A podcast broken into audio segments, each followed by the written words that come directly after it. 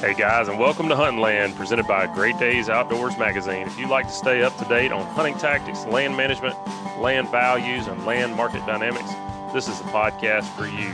This week's show is brought to you by SunSouth. Spring is the season for doers, and SunSouth has quality John Deere tractors and mowers to help you tackle your terrain faster, more efficiently, and more affordably. During the spring sales event at SunSouth, save even more with 0% financing on select new John Deere tractors and mowers. Plus, get discounts on parts to keep your equipment running at its best. Hurry in during the spring sales event at SunSouth. Equipment for those that do. Some restrictions apply. See dealer for details. Expires March 31st, 2021. Well, Clint, today's show falls into the realm of, I would say, hunting tactics and land management all in one. And you know, it wasn't too long ago we did a show on suppressors.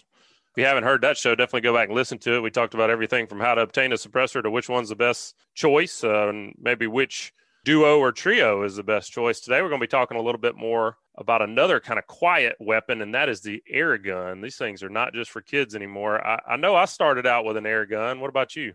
Yeah, I had the old school pump BB, and then graduated to the compressed air gun and got into plenty of trouble with that, but it was a lot of fun.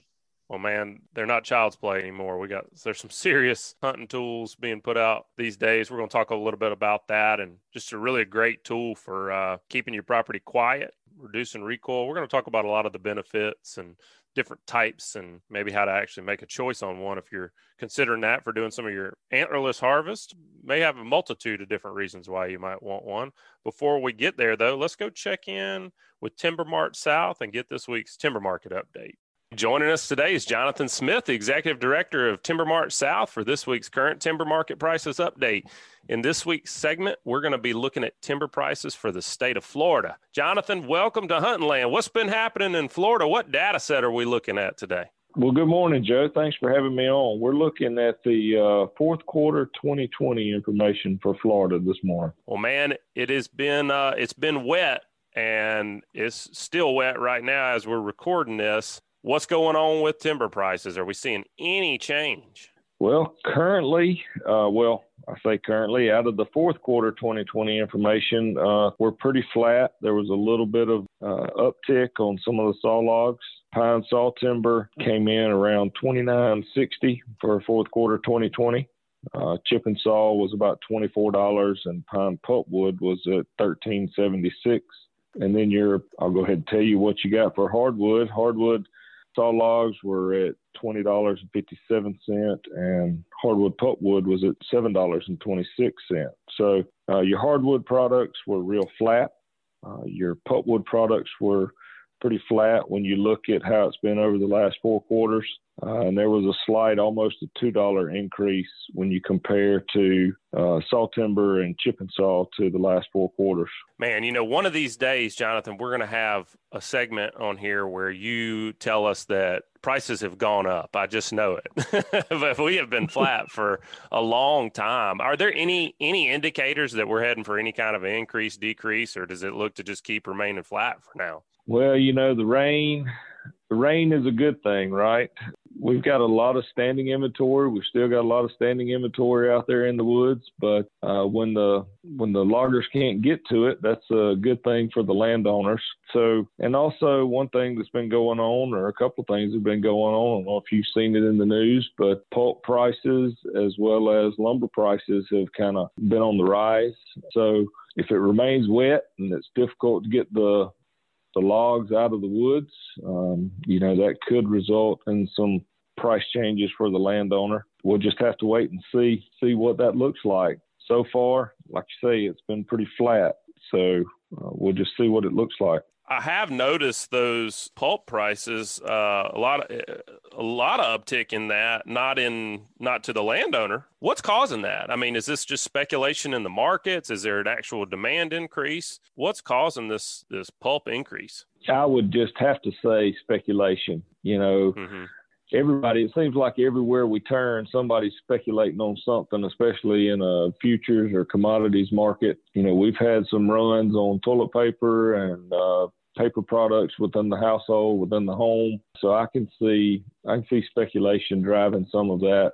I haven't heard of any supply demand inequalities that could be driving that. But I'm not in that market every day. But uh, that's uh, I, I, think it's probably more speculation than than any kind of supply demand drivers. Well, what else is going on in Florida? I mean, is there any any news of note for the timber industry? Well, in Florida, there have been a few announcements. Binderholz, number one, announced that they had settled an agreement to purchase the Klausner One mill in Live Oak, Florida, uh, and they are preparing to restart. And then uh, I do have a correction to uh, an announcement that we made in our news. Uh, Georgia Pacific has only idled one of their two lines at their GP Perry mill, and uh, that is the specialty dissolving pulp line. Uh, it remains active uh, while the fluff and paper grade lines are shut down. They've been shut down since July of 2020. And then another one that is just mainly a name change, but uh, just something that's been in the news is that Universal Forest Products acquired PalletOne. Uh, they have one facility in Bartow, Florida. And then um, International Paper uh, has been in the news of late. Uh, they're planning to spin off their paper mills and uh, so that'll that will affect their mill in Cantonment, Florida. There, that's all to be determined. I think right now it's uh, being called Spinco, but uh, that is uh, something that's of interest to our market or to our uh, industry that uh, International Paper is spinning off their paper mills. Well, it's just good to see market activity and you know remains to be seen if this is going to change prices for the positive or for the negative but right now things remain flat I, I, mean obviously you know we can report on past and but if folks want to stay up on what's going on in their state uh, we're talking florida today you know they really need to subscribe to TimberMart-South to stay up on those prices all these market trends that we're talking about if folks want to do that how can they do that jonathan that's right yeah we would love to uh, have them as a subscriber. We're a quarterly publication. Um, best way to get our information is through our website. It's www.timbermart-south.com. All right, folks. Well, that's going to wrap it up this week. And this week's current timber market update has been brought to you by Buck's Island Marina at Bucks Island, you can check out the full list of inventory from new and used bass, pontoon, and bow rider style boats, new and used motors, as well as kayaks for sale. They love trade ins, which provides a steady stream of used boats. They can rig your boat at their 18 bay service department or ship your new motor anywhere in the United States. They provide boat service on all kind of boats, even if they weren't purchased from Bucks. They have factory trained and certified technicians. You can visit them at 4500 Highway 77 in Southside, Alabama, or give them a call at 256 442 2588. Deer hunting season starts winding down. I start thinking about gear. I think about the the gear I use this year. Maybe some of that gear needs to be improved upon. Maybe I want to try something new in the coming year. And I tell you, we're seeing this on the hunting side and on the fishing side. If you're thinking about changing up your gear, you need to be thinking about it right now because supply chains are being disrupted by COVID. There's a lot of, of issues that, you know, you can't wait until right before next hunting season necessarily to count on having what you need. So we're going to be talking a lot about different types of gear and in the off season here. Today, we're really going to be talking and going in depth on the different types of air guns that are out there for hunting. To do that, our guest today is Tyler Patner. Tyler Patner is the product manager for Pyramyd Air. So, Tyler, welcome to Huntin' Land, man. Tell us a little bit about your role at Pyramyd Air and tell us a little bit about the company first and foremost. Yeah, well, thanks for having me, Joe. So, Pyramyd Air is the number one retailer of air guns in the world. We pretty much sell everything and anything airgun related. I like to say if uh, we don't have it, you probably don't need it. So, as far as air gun stuff goes. Uh, myself, I'm product manager over there, as you said. I do tons of stuff from like getting new products up onto the website, uh, new product testing, trying to ID like new vendors and, and suppliers for air guns and, and associated accessories. So I do quite a bit. That's it in a nutshell, man. You know, if it's air gun related, Pyramyd Air is the place to go. Well, man, first and foremost, I think when when I think about air guns, and I think when a lot of guys think about air guns, they're thinking about Red Ryders, and you know, you know, yeah, not something that you would use for any kind of serious hunting. But that's not the case nowadays. So before we get into choosing the best air gun for whatever type of hunting you may want to do, let's talk about the different types of air guns, some of the construction differences that are out there, and how they apply. So, what are the different types of air guns? I mean, I know you've got spring loaded models, and I've seen models that are charged with a separate tank of compressed air. What's really going on in the world of air guns and the different types that are out there? Sure. So, probably the air guns that most people are familiar with are either spring piston air guns, which uh, ironically, the Daisy Red Ryder is probably the easiest example. That is actually a spring piston air rifle, even though most people don't recognize it as one. Uh, it's not very powerful, which is typically why, but your spring guns and your gas piston guns, they kind of function the same way, are typically seen as break barrels most people are familiar with break barrels in general. There are a couple other varieties that use that same power plant, but those can range anywhere from the low powered stuff like your Red Ryder all the way up to, you know, small game hunting tools that can range, you know, into the 11, 1200 feet per second range, uh, which you'd find at a lot of big box stores. Obviously, we sell just about everything as well.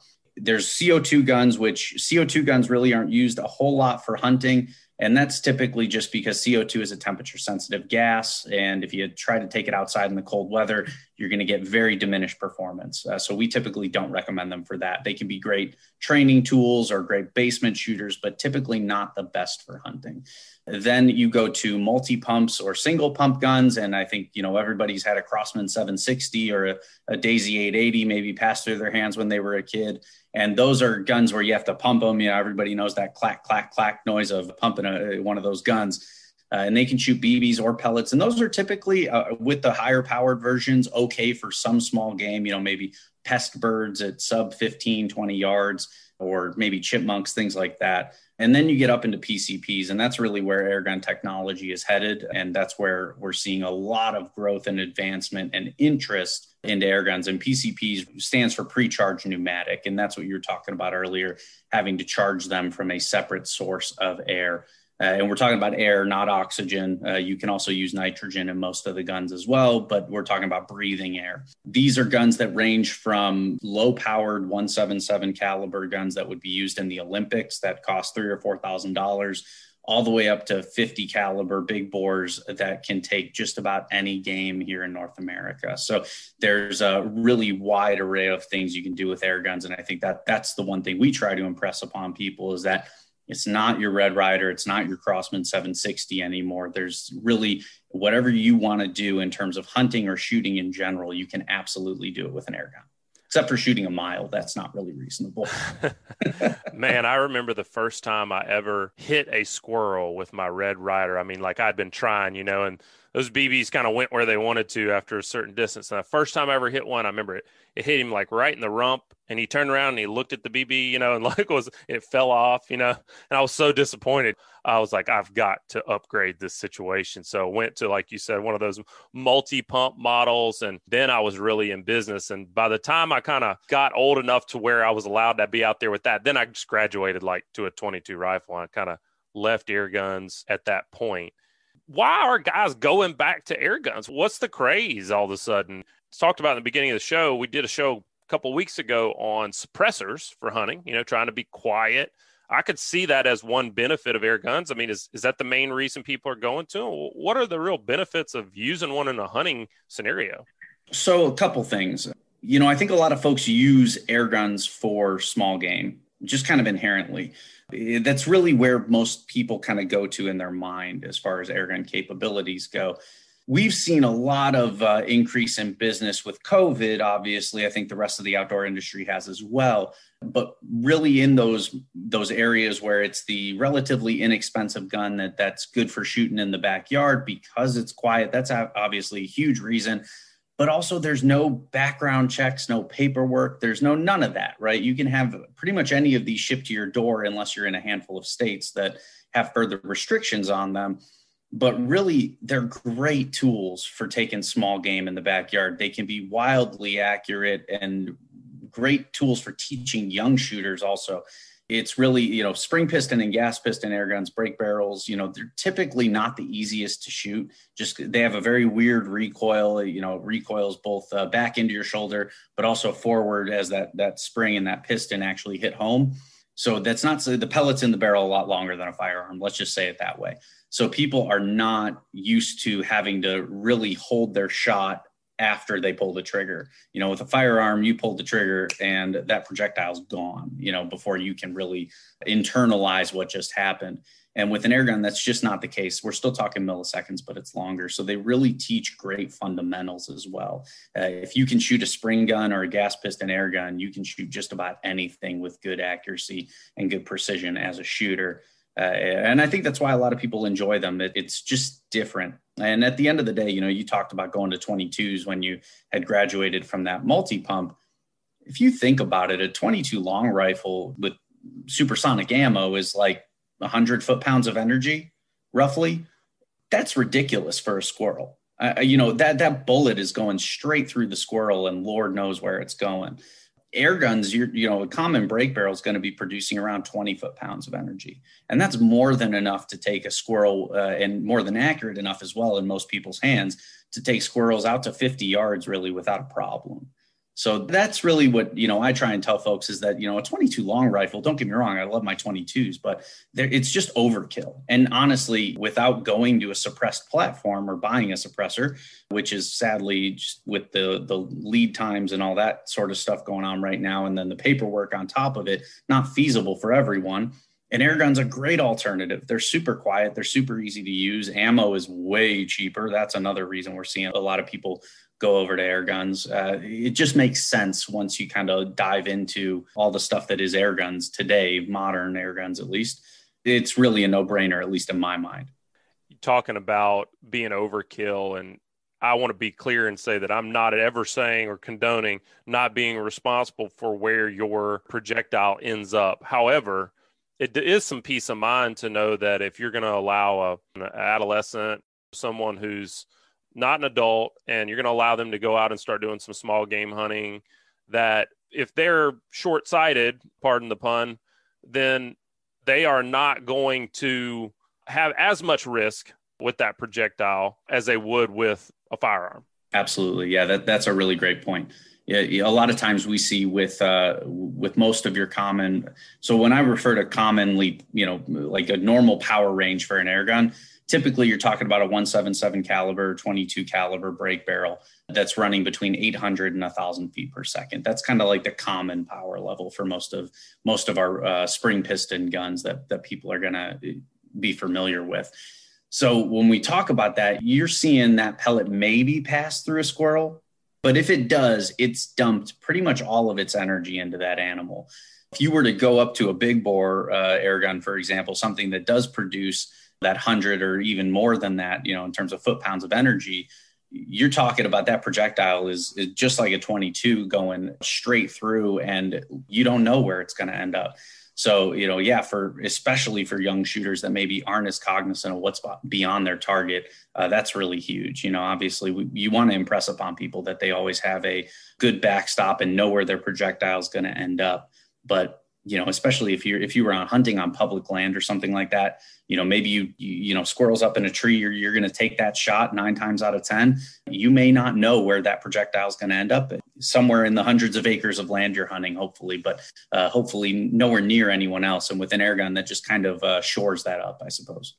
Yeah, I, I think that that's a great point. You know, but you're talking about we're talking about air guns that don't produce a lot of energy that's not really what we're talking about when we step up to big game. You know, there's people now, obviously, you know this, that are using air guns to take, I know, whitetail deer. Are air guns being used for, say, medium sized game? Are they being used for truly big game at all? What What can somebody do if they wanted to hunt big game, medium sized game, big game with an air gun? What's out there? Sure. So that's where you get into uh, our big bore air guns, right? You're you're not going to use a 25 or a 30 caliber air gun to go after uh, even a whitetail. You know, you're, going to want something bigger than that. So really, we're focusing on those 45 and 50 caliber air guns. Now there are also some 357 air guns that can do the job in 40 caliber as well. Uh, but really, the 45s and, and 50s are where a lot of folks are going now uh, to take game like bison. I've seen, you know, folks over in Africa have taken, um, ah, they call it black death. The name of this animal uh, always escapes me. Cape uh, buffalo. Yes, Cape. Thank you. Um, yeah, Cape Buffalo. It always the name the always one that kills you if you don't kill it. Yes, right. Um, yeah, folks have gone over to uh, Africa and, and taken those guys.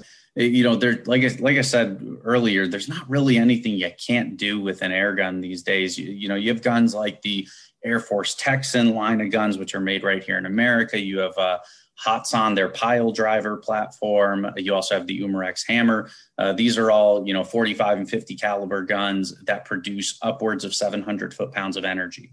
Uh, you know, we're talking more power than any pistol caliber round, maybe less than a 50 cal pistol round, but you know that you're going to find out there on the firearm side. So this is a ton of power, and there's not a whole lot they can't do within reasonable distances. And I think that's the part of the education process for folks is that you're not taking 200 yard shots with a 50 caliber air gun. You're you're trying to keep things within uh, maybe a little further than like a normal archery distance, right? You know, that 30 to 50 yard distance is where these guns are going to shine. Can they perform further than that? Absolutely. Uh, but typically, you know, those sub 50, maybe 60, 70 yard interactions are where some of these big bore air guns that are really powerful are going to just do just as good as most of your firearms are from a additional shot standpoint, like for I'm thinking feral hogs here, how long are you waiting between that first and second shot if you're trying to take down multiple pigs while it's quiet and just trying to get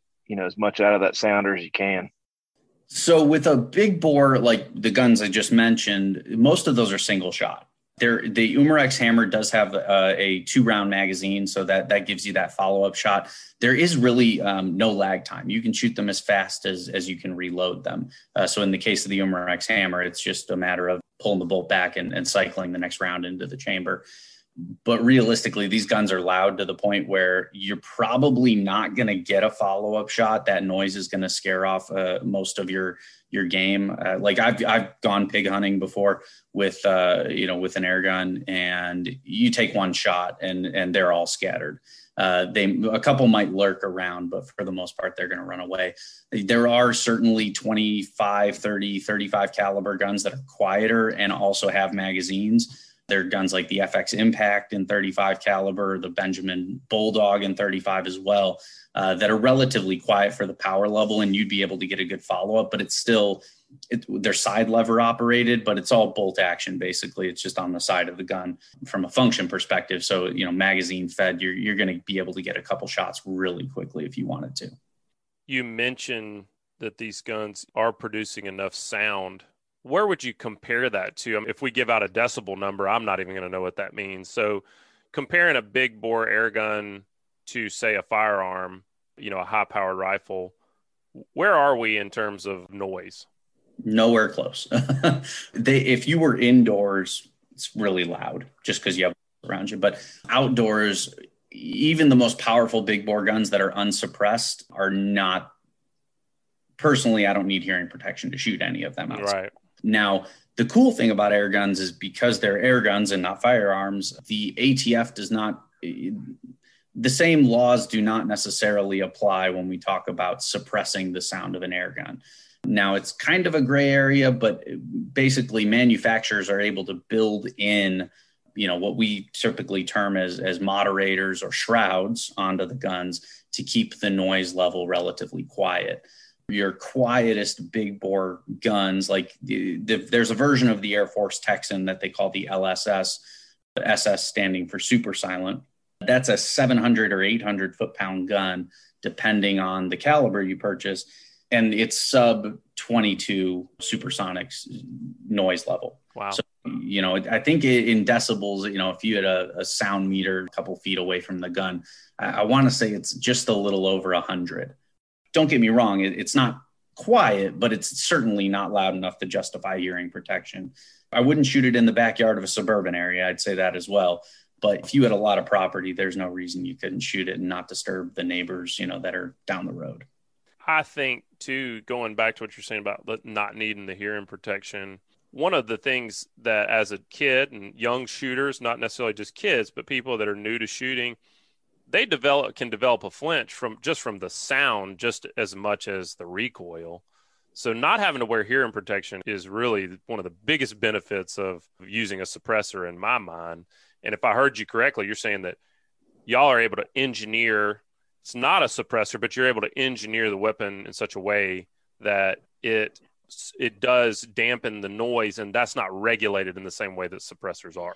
Well, so if you think about it, right, the, the ATF is the Bureau of Alcohol, Tobacco, and Firearms, and then explosives and whatever else is wrapped into there, which, regardless of your opinion on the ATF, which most of us probably don't have opinion of, air guns is nowhere in there, right? So as long as your state, and this is all theoretical because they, you know, the ATF doesn't want to issue an opinion on it. As long as your state doesn't restrict or consider air guns as firearms, which I, I think two states do currently, I think Illinois and New Jersey, as long as they don't consider it a firearm, right? You're not, we're not talking about the same thing anymore. So you can build on a suppressor, and, and these are baffled portions of the gun, just like uh, like I think it, you guys did a podcast. I think the one you're referencing with dead air, right? Right. You could throw a dead air can on, you know, any of your firearms, and it's the same idea con- conceptually. Uh, you know that it's a baffled device attached to the gun. The difference is with the air guns is that they're integral to the gun, so they're not something that you're going to be able to take off and put onto something else. That's where in the air gun world, at least we get into a bit of a gray area, but it's it, most manufacturers will build in basically proprietary sound suppression. Uh, and that's the part of it the fact that it's proprietary and can't be taken off and put on something else that that really uh, i think from a viewpoint perspective is the the saving grace if you will it seems like to me from a hunting perspective just being able to be quiet and then also helping these new shooters build those fundamentals heck helping guys that have been shooting I, I know i've had periods in my life where I was just shooting bad. I needed to get back on my fundamentals so I could shoot well again. Those two things alone would make an air gun very valuable in the hunting woods to me.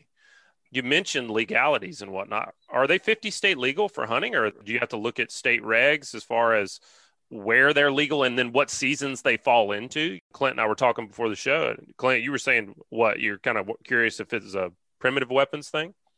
Yeah, I was curious when you could start using them, when you can't, and I think the applications are pretty versatile. Yeah, so it is state by state, right? Even when we're talking about small game hunting, squirrels and rabbits, right, are a great example. Some states will allow certain calibers of air guns and not others.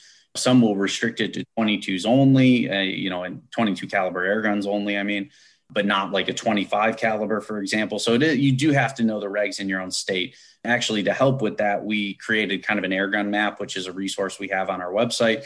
You can actually select your state, and it'll give you a list of, of basically all the game animals that are that are legal to take, or and then further what kind of the maybe restrictions or, or what the specifics are on what you have to use. Eh, when we talk about big game, though, that's where we're. I think it's about 20 states currently that have regs allowing air guns to be used on the books right now. And some of those states are, it's not liberal per se, but like super wide open in terms of their viewing of air gun hunting, where they'll allow any gun, regardless of energy, uh, as long as it's over a 30 caliber. Like I think Alabama, South Carolina, and uh, North Carolina, I think have regs that are super wide open. And then you have states like Michigan, which has actually allowed air gun hunting for a very long time, uh, now where it has to be 40 caliber and above. Texas is 35 and up, but it, they have power uh, limits on it. So you have to have something that produces over, I think, 225 foot pounds of energy. So it, again, you definitely have to know your regs for your state. And from a resource perspective, we try at least to do our best to, to keep that hunting map updated as new states come on board. I think last year, Tennessee and Georgia just jumped in. So there's lots of different places where you can use them, whether it's small game or big game. And obviously, on private property for small game, at least, you, you can do pretty much whatever you want in most states. Just make sure you know what, if you're in a suburban area, that you know what your city ordinances look like if you have any. There are certain areas where you couldn't shoot a slingshot legally. So mm-hmm. definitely important to know your regs and know your rules before you go out and start whacking things in the backyard we don't live in them their parts. Uh, but uh, you know, so you were talking about these big bore PCP pre-charged pneumatic air guns, those being the quote unquote best for big game hunting. Can you give us some practical rules of thumb looking at things from a foot pounds of energy standpoint as to where we need to be when we're looking at different types of games. So in the Southeast, where both Clint and I are, pretty much dealing with medium sized game and below. You maybe go up to Kentucky and get an elk, or maybe go to North Carolina and get a bear or something like that. But generally, we're talking about most of your hunters are going to be medium sized game and below. So for something like a white tailed deer, what kind of foot pounds of energy do we need to make a ethical killing shot? At a minimum, I would say 200 foot pounds. Now, this is very distance dependent. When we talk about those power levels, even the most powerful air guns, 800 foot pounds of energy, you're not developing hydrostatic shock. So, shot placement is of the utmost importance, and choosing the right projectile for your application is also really important. Now, we do have air guns that shoot arrows as well. I'm a big fan personally because you're talking about producing more power than pretty much any crossbow on the market right now. If you're able to do that, you certainly do not need an 800 foot pound gun to take a deer with an arrow going 500 feet per second. People do it with much less out of their recurves and compound bows. Sure. Uh, but when we're talking about shooting a slug, yeah, that 200 foot pound mark is what I'd be looking for. But you can never go wrong with more power. I'm a big proponent of buying the not only the best gun you can afford, but also in this particular instance, if that's what you want to use it for, I would go for the most powerful, and that's going to put you in that seven or 800 foot pound range. Better to have it, and not need it. Absolutely. When you step down into something like a coyote or predator, you know, I could see this being a really good application for that. So, can you get away with less there? Can you step down into some of these 30 caliber, 25 caliber, maybe get away with having a, something that you can have maybe a quicker follow up shot? Yep, absolutely.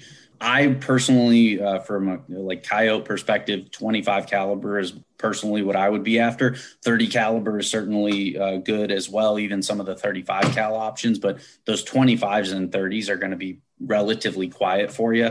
And you're talking about, you know, for a sub 50 yard interaction, most 25 caliber pre-charged guns, you're talking about putting out on average, I'd say 50 foot pounds of energy. So about half that of a 22 long rifle. And I know that doesn't sound like a lot, but these are guns that shoot dime size groups at that distance all day if you're a good shooter and no wind, of course. But uh, so if you know what you're doing, you're going to be able to put it between the eye and the ear every time at 50 yards and have zero problems putting that coyote down.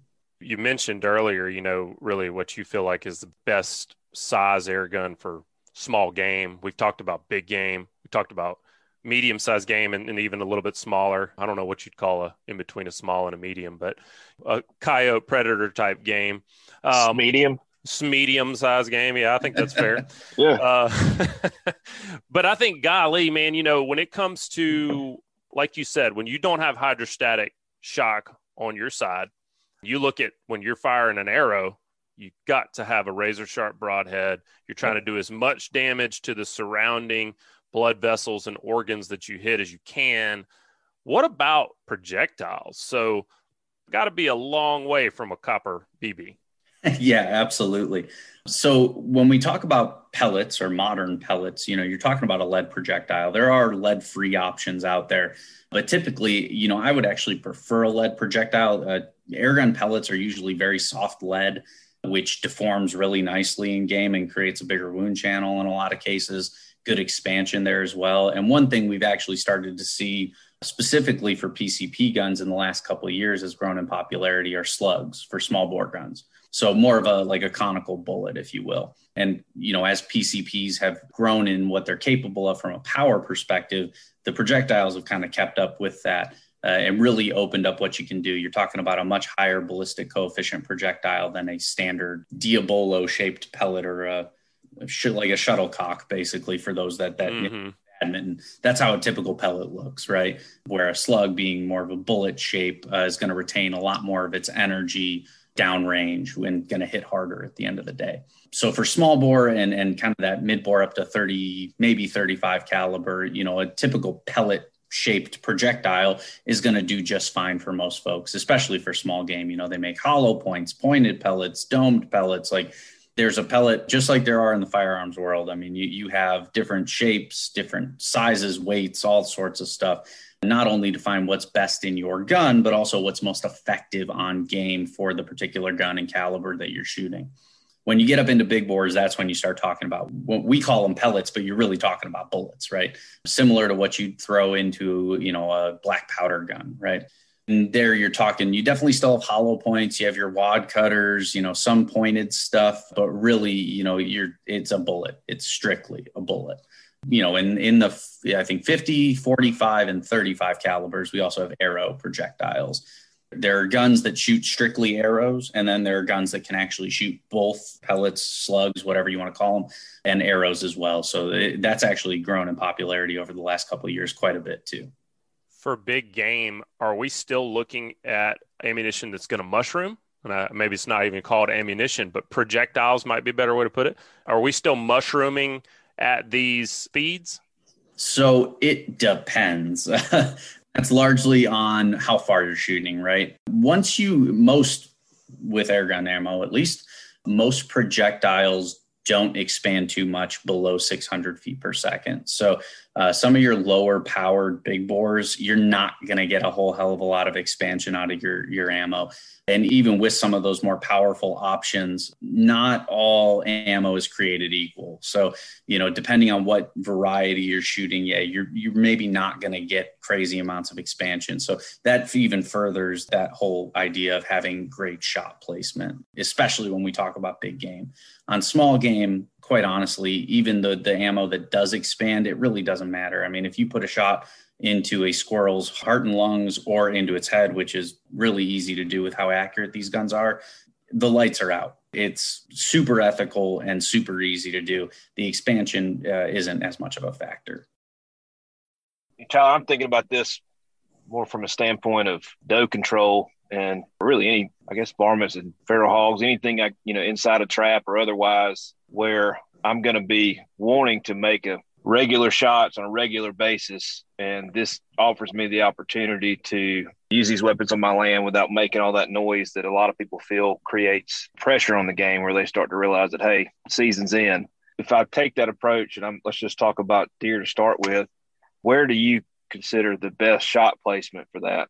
Well, when you're talking about using an air gun, I mean, look, I, I don't tell people to take headshots just because it's typically harder to do, right? Especially when we're talking about deer. If you're comfortable with it and you you know your gun and projectile well enough and, and know the distance and all those things, there's no reason you can't do it, right? I think the same thing applies to uh, you know anybody hunting with anything for that matter. At least you know when we're talking about guns, right? But still, you know, your really prime real estate on a deer is heart lungs, and ideally the heart, right? That's going to put that deer down the fastest and most ethically. That's really at the end of the day, I think, you know, what we're all trying to do as hunters is taking the most ethical shot to put the animal down in the most humane way as possible and not cause it to suffer at all. So whether it's a pig or uh, on pigs, I'd, I'd actually go for a headshot as long as you're not facing them, you know, and you don't hit that nose plate a hard and a long shot will be effective on a pig, but there's no reason you can't take a headshot if you get that broadside opportunity. Same thing with coyotes. But when we're talking about bigger game like a deer, for example, yeah, your, your heart and lungs are going to be your best options. I always yeah. find it funny that uh, us hunters we're all the same. You know, it's like when we're taking a deer, we want to do it nicely, but when we're taking a hog, we're like, yeah, just whatever. You know, just get just get them out of there. Same with it, coyotes. It, you know, you know, it's it's funny. I, I actually so I had never really gotten a good grasp of how destructive feral hogs uh, until I, I, went down to Texas and had an opportunity to hunt with Keith Warren and his team on a property. And I mean, just you felt the ground move when there there were like 30 pigs that just came in on this feeder like that. And and we were just sitting there and I'm you know, first time ever, I'm going, is this real? You know, I think about it from a deer hunting perspective where you might be, at least here in Ohio, like you might see one or two deer if you're sitting at an evening or something. But to see 30 of one species of animal just run up on you, I was like, holy crap. You know, I, I took one with a part lung shot and, uh, you know, they're tough animals, man. They, that thing ran probably a good 100, 150 yards. Uh, the next day, actually, we took a headshot on one and it was one of the one of the more gruesome deaths that I've ever seen. Uh, there, there's the videos on YouTube, but it just it, the lights they don't go down easy. Yeah. yeah, no, but it's crazy. You know, I think a lot of people don't really see the uh, power of an air gun until you put it out there for them. You know, and that kind of yeah. Right. And I mean, the, the lights were just out. And, uh, but the thing, you know, obviously the nerves fire and, you know, they, they go nuts just like most animals do. I, was just like, just to see them in that kind of scope and see the damage that they do, it's just crazy. And, you know, we don't think about it, I think, until you see it. Yeah, no doubt. Well, you're talking about shot placement, Clint. And I, I think that really just brings me to optics. Are we looking at buying the same kind of optics for an air gun as we would for firearm? I mean, I'm thinking with the lack of velocity, and I shouldn't say the lack of velocity, but we're dealing with a lot less velocity than we will with a firearm. Are we looking at BDC reticles a lot? What are we going to be looking for when it comes to optics in air guns and different types of hunting air guns specifically? Sure. What's a necessity versus what's overkill? Right. Right. Okay. So when we talk about airgun optics, uh, when you're talking about a spring piston or a gas piston air gun, you do need a scope that is rated for that power plant. Because they have what we call a bidirectional recoil, I mentioned it before, they, they recoil both backwards and forwards, which is kind of atypical from what a firearm recoil is like. And then you have to deal with like spring torsion and, and all that stuff going on as well and the vibration. There are certain scopes for firearms specifically out there that will not hold up under that recoil. So that's an important thing. Now now bear in mind those scopes don't necessarily cost a lot. It's just you want to make sure you're getting something that is rated for that power plant but when we talk about you know your pcps and even further than that you know if you did want to use a spring piston or a gas piston air gun or any type of air gun to shoot further yeah, you you definitely want some kind of reticle that gives you multiple hold points. And typically, you know, I think the most basic form of that for us in the airgun world is a standard mil dot reticle. But yeah, we have there are certain optics manufacturers that have tailored a lot of their offerings to air gunners. I think Hawke is uh, is relatively well known. They do reticles that are actually specific to air guns and will give you kind of that whole Christmas tree effect where you even get some some wind hold reference points as well as your drop uh, references as well. Uh, and if you do want to shoot that far, you know, that's when you get into kind of almost the same way as you'd set up a gun for like PRS, like Precision Rifle Series or NRL 22 type competition, where you have to know your holdovers at that point, and that that you can plug your your stuff into a ballistics program and figure it out on the computer. You can go out in the in the yard and shoot and actually figure out what those hold points are as references uh, with whatever ammo you're using and all those other factors. But that's absolutely a necessity uh, with an air gun, especially at the distances we're shooting. You know, a, a 500 yard shot with a firearm is is probably a 60 or 75 yard shot with an air gun, if, I were to compare it. You're talking about something that applies to no matter what kind of weapon you decide to hunt with, and that's only as good as the nut behind the wheel. So. Yeah when it comes to air guns, if we wanted to go grab something off the shelf and hunt this weekend, what kind of price points are there out there? I mean, I know that with as with anything, you can spend as much as you want to spend, but if somebody wants to get into a a big game hunting gun and just be ready to rock this weekend out to a certain distance, mm-hmm. and then on down into the medium, uh, medium size game as we're calling them today, and then into small game, where are those price points right now? For small game, you know, you're relatively inexpensive. Uh, you're talking about maybe you can probably get away with sub $200 easily with ammo included. You know, there are tons of options. Obviously, your better quality break barrels and stuff are going to be in that three to five hundred dollar range. And then you're talking about optics, so you're probably all in maybe six, seven hundred dollars. But if you did want to go a more affordable route, there are certainly break barrels out there that are 150 bucks. Come with a scope that's usable. Uh, you just need to buy ammo, targets, you know, those types of things. So you can get into it for 200 bucks for small game easily when you talk about PCPs, the problem that most folks have with pre-charged guns is that there's ancillary equipment necessary. So you need a tank, you need a compressor, or you need a hand pump. And when I talk about a hand pump, eh, I'm talking about a bicycle pump on crack. You know, like it's you, you, we're, we're talking about filling guns to 3000 psi we're not talking about your shop compressor out in the garage putting out 125 psi to to power your hand tools you know like it, it's very very different so i have to make that distinction up front but those accessories cost a fair bit in and of itself. So if you do want to get into a pcp the, one of the great things about air guns over the last couple of years is that we've really seen a drive by a lot of manufacturers to put out relatively affordable and I, I mean two to three hundred dollar price point pre-charged pneumatic guns that have really high-end features that are regulated. And what i'm when i say regulated that means it keeps the gun at a consistent pressure. So you're getting very consistent velocities which is going to lead to good accuracy.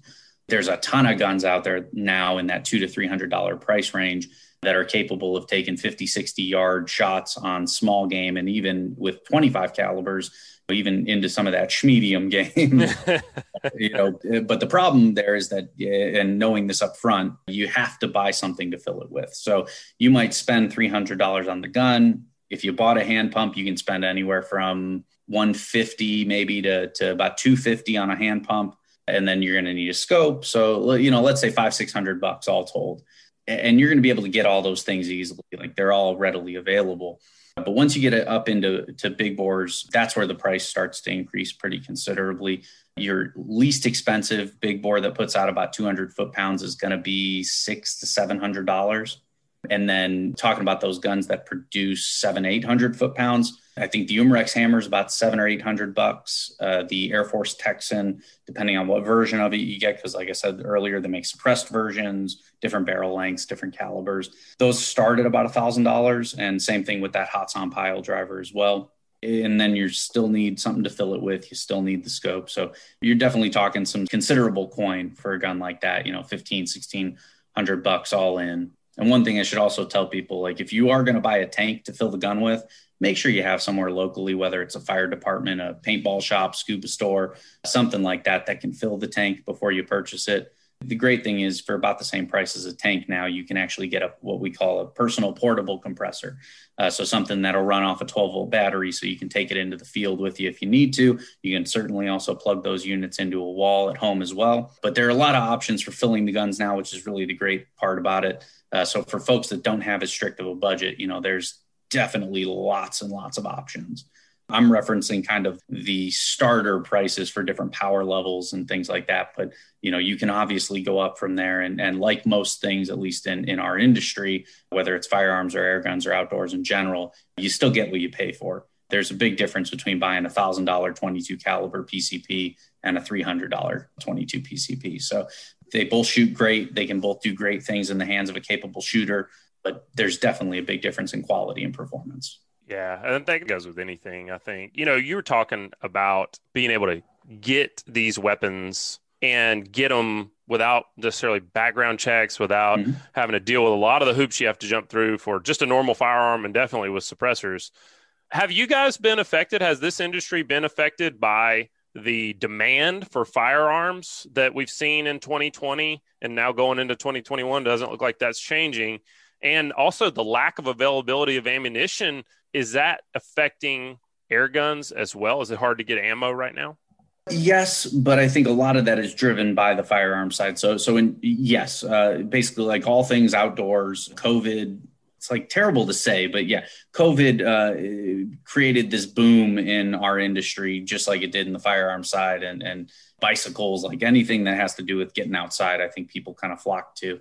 But yeah, now even further as we see kind of the demand for firearms increase, people are now saying, okay, I'm not able to get a brick of 22 for a reasonable price. I'm not able to get nine millimeter anymore for a reasonable price. So I'm going to buy an air gun to keep my skills sharp. And we've talked a lot about hunting air guns, but we sell a lot of replica pistols and rifles as well. Whether you're talking about like Glock, Springfield, you know, like tons of different brands. Uh, same goes for rifles so they're reasonable training facsimiles you know like you you can you get the same kind of feel that you do uh, from your real steel equivalent without all the recoil and the noise, you know, and, and some of these guns, even with CO2 pistols, actually simulate that recoil for you, which is kind of neat.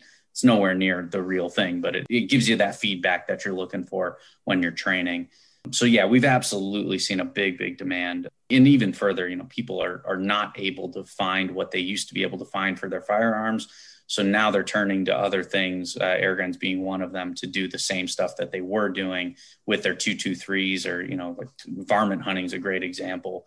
We got a lot of people buying 25 and 30 caliber pre-charged guns right now that normally would spend thousands of dollars a year on ammo and maybe their predator AR bolt gun, they're turned into an air gun and the ammo is significantly less expensive. 25 caliber, you can buy 350 rounds for 18 bucks. Yeah. Where else can you do that? If you're talking about training with a BB gun or something, uh, you can buy 6,000 rounds of BBs for 10 bucks. Right, right. And then you talk about having that pump too. If you can charge your own gun and not be relying upon someone else to fill a tank or whatever, now you're able to just have something that from a and this is another thing this boom this year is just the survival mentality, the self-sufficient mentality has really started to pick up and that's going to make for something that's going to last a lot longer, be more quote unquote sustainable for folks with that interest in mind. Yeah, absolutely. And yes, like there has been a, a, big strain, I think you referenced it before, on the supply chain for not only air guns, but also the ammo.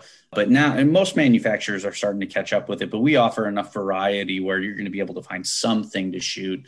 And even further than that, like ammo prices on the air gun side haven't increased. So it is not that situation with a firearm where you just bought your your brand new handgun and now you got to pay 40 bucks for 50 rounds of ammo. Nah, the prices for for pellets has stayed pretty consistent. Goes up here and there, but not double. You know, that's that doesn't happen. So yeah, that there's lots of lots of opportunities to to shoot more, I think, with air guns than there is with firearms right now, at least we don't look at them as a, as a replacement for firearms. They'll never be that. And we hope that they don't ever become that from a legislation perspective. But it's certainly a good alternative that we're happy to preach the good word on because we know just from the nature of our business of how beneficial they can be. Uh, not only for hunting, but just keeping your skills sharp. Uh, and if you enjoy shooting as a practice, as just something that you like doing, air guns are a ton of fun and you can do it in the backyard with extreme accuracy out of most of these guns. And i think it, it just uh, when people get that experience they go holy crap like why didn't i why wasn't i doing this sooner? So that that's one of the things that we try to impress upon people.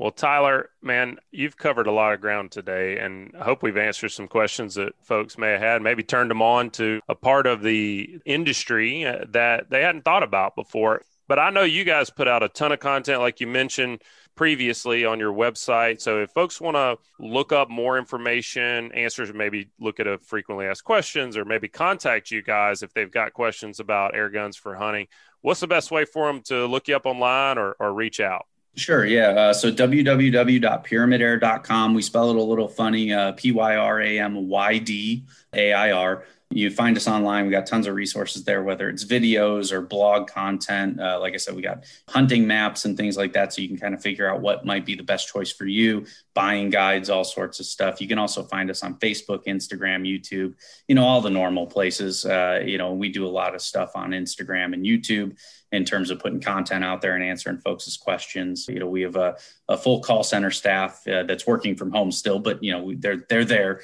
if you uh, if you need to talk to somebody, or you can reach out to us via email as well. So uh, we're we're there if you have questions. Well, thanks, buddy. Thanks for joining us. We'll look forward to hearing more about the airgun industry as it continues to innovate. It's been a pleasure. Yeah, absolutely. Thank you, guys.